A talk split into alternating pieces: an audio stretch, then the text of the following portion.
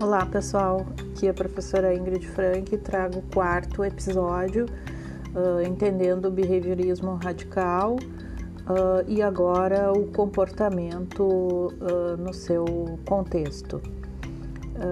então, para que nós possamos compreender ou fazer uma boa compreensão de um comportamento, teremos que identificar as relações atuais e passadas entre resposta e ambiente, como já vimos anteriormente, né? não apenas apelando a influências isoladas de partes do organismo envolvidas na ação. Né? Nós não, não nos direcionamos uh, a partes do organismo, como por exemplo o cérebro ou a mente, para entender o comportamento e sim entender o comportamento no contexto, o que caracteriza uma análise molar.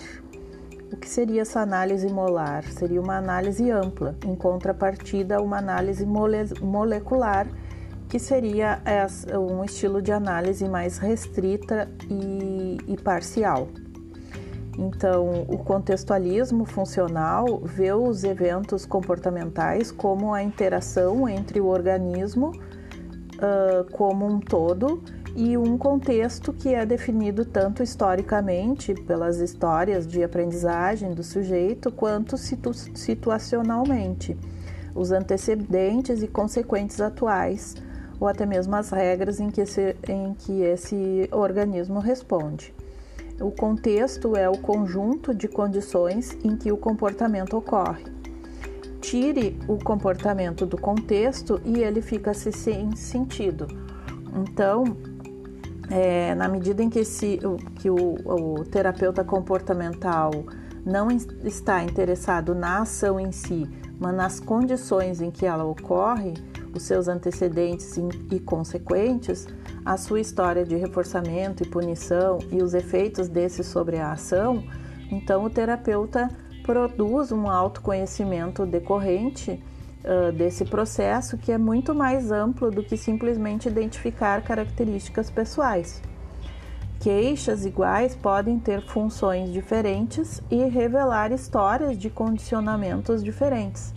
Por exemplo, a presença da mãe de uma cliente chamada Ana pode ter funções eliciadoras quando a sua presença ou sua proximidade elicia medo na Ana em função discriminativa quando ela sinaliza a probabilidade de reforçamento uh, para o comportamento de fuga e esquiva da filha.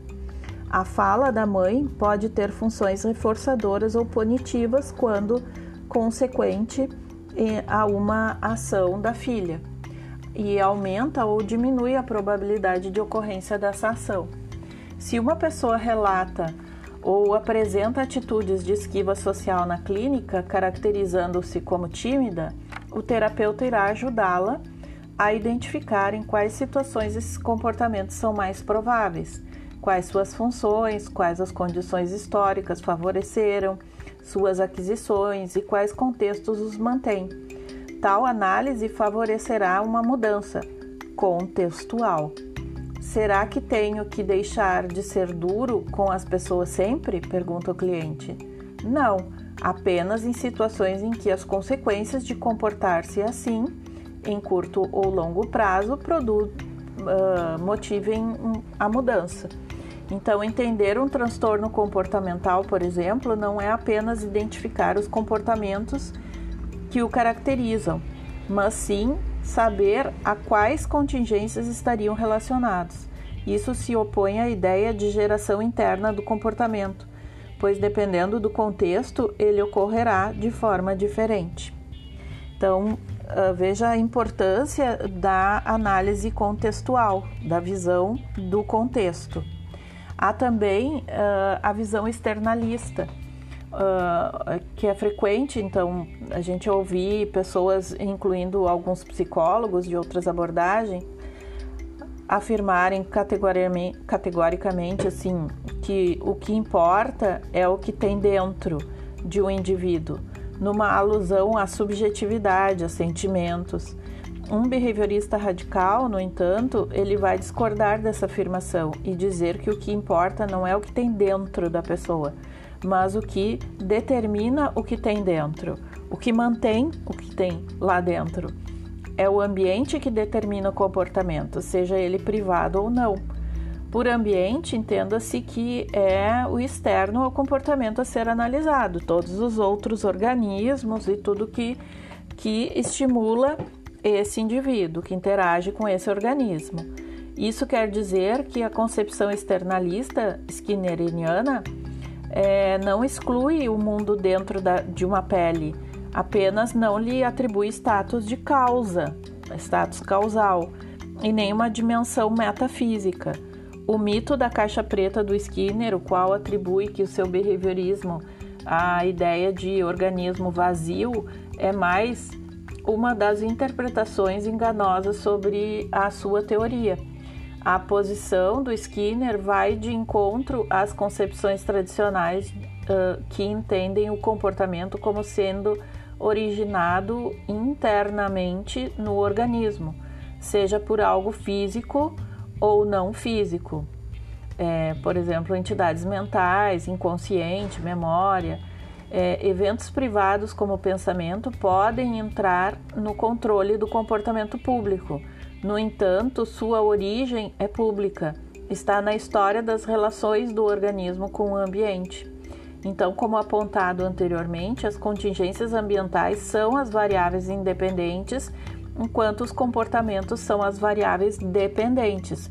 Lembrando que variável dependente oscila conforme a atuação da independente sobre ela. Então, ah, a variável dependente é uma resposta à variável independente.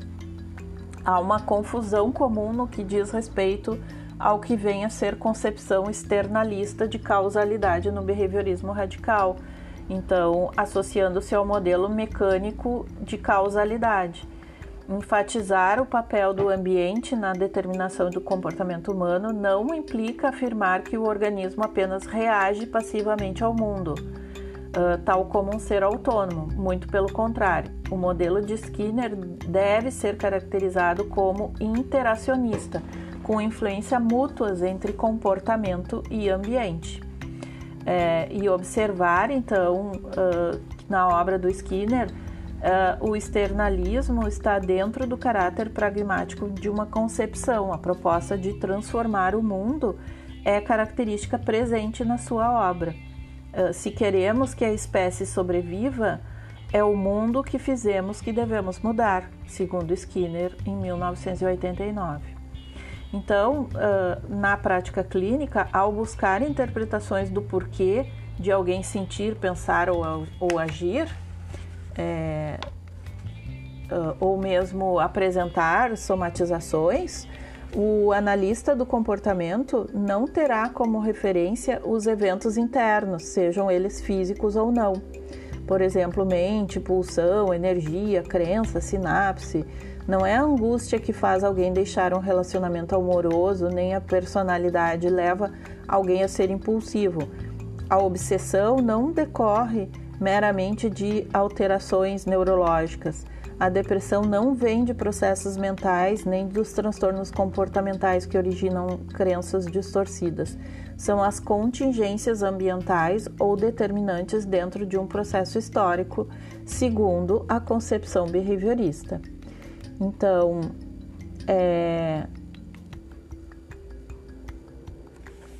há também a visão uh, selecionista, que é um termo originado da teoria evolutiva, né, do Charles Darwin e do Alfred Wallace, para explicar a origem das espécies. Na seleção natural, membros de uma espécie com características mais adaptativas ao ambiente vivem melhor e tem mais chance de sobreviver com passar uh, e de passar as suas características então para os seus descendentes.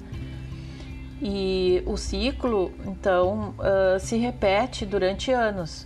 Uh, os de, os, de os que têm mais características adaptáveis sobrevivem melhor. Me, o mesmo termo se aplica aos comportamentos. Aqueles comportamentos que são mais adaptativos e que se uh, funcionam melhor no nosso ambiente, eles são selecionados.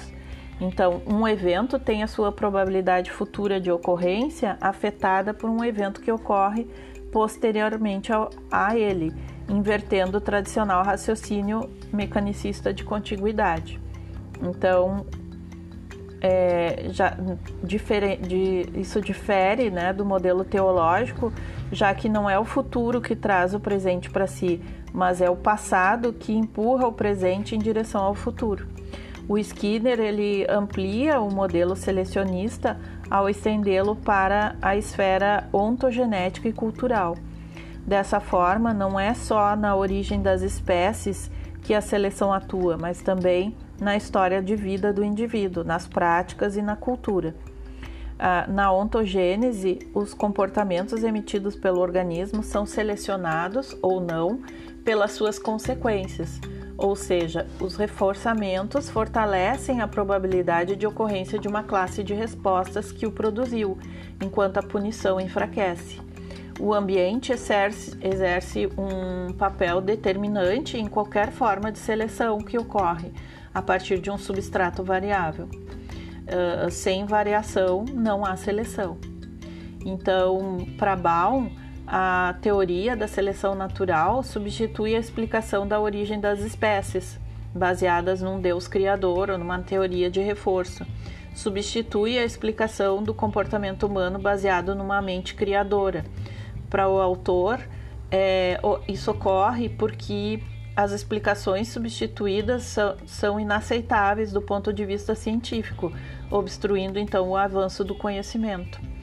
Já ah, o modelo selecionista não recorre a exclusivas condições genéticas como determinantes do comportamento, e nem um raciocínio mecânico ou linear, como quando se afirma que suas atitudes são determinadas pela sua personalidade, self, consciência ou algo de força maior e interior. Na prática clínica, o principal interesse do clínico behaviorista radical não está na ocorrência do comportamento em si, nem em como ele ocorre, mas no porquê da sua ocorrência. o clínico emprega um raciocínio selecionista na, na, compreensão de como os comportamentos dos seus clientes foram adquiridos e como que eles são estão sendo mantidos, independentemente da influência das variáveis biológicas, nem sempre claras ou demonstradas empiricamente. A atenção, então, está voltada aos processos de seleção comportamental. Para a pessoa deixar de ser dependente, por exemplo, ela pode representar muito esforço em um tempo demasiado grande para obter os reforçamentos uh, almejados a avaliação motivacional oferece ótimos parâmetros para o terapeuta e para o cliente estabelecer metas terapêuticas e estratégias para consegui-las, evitando que a terapia fique patinando sem sair do lugar.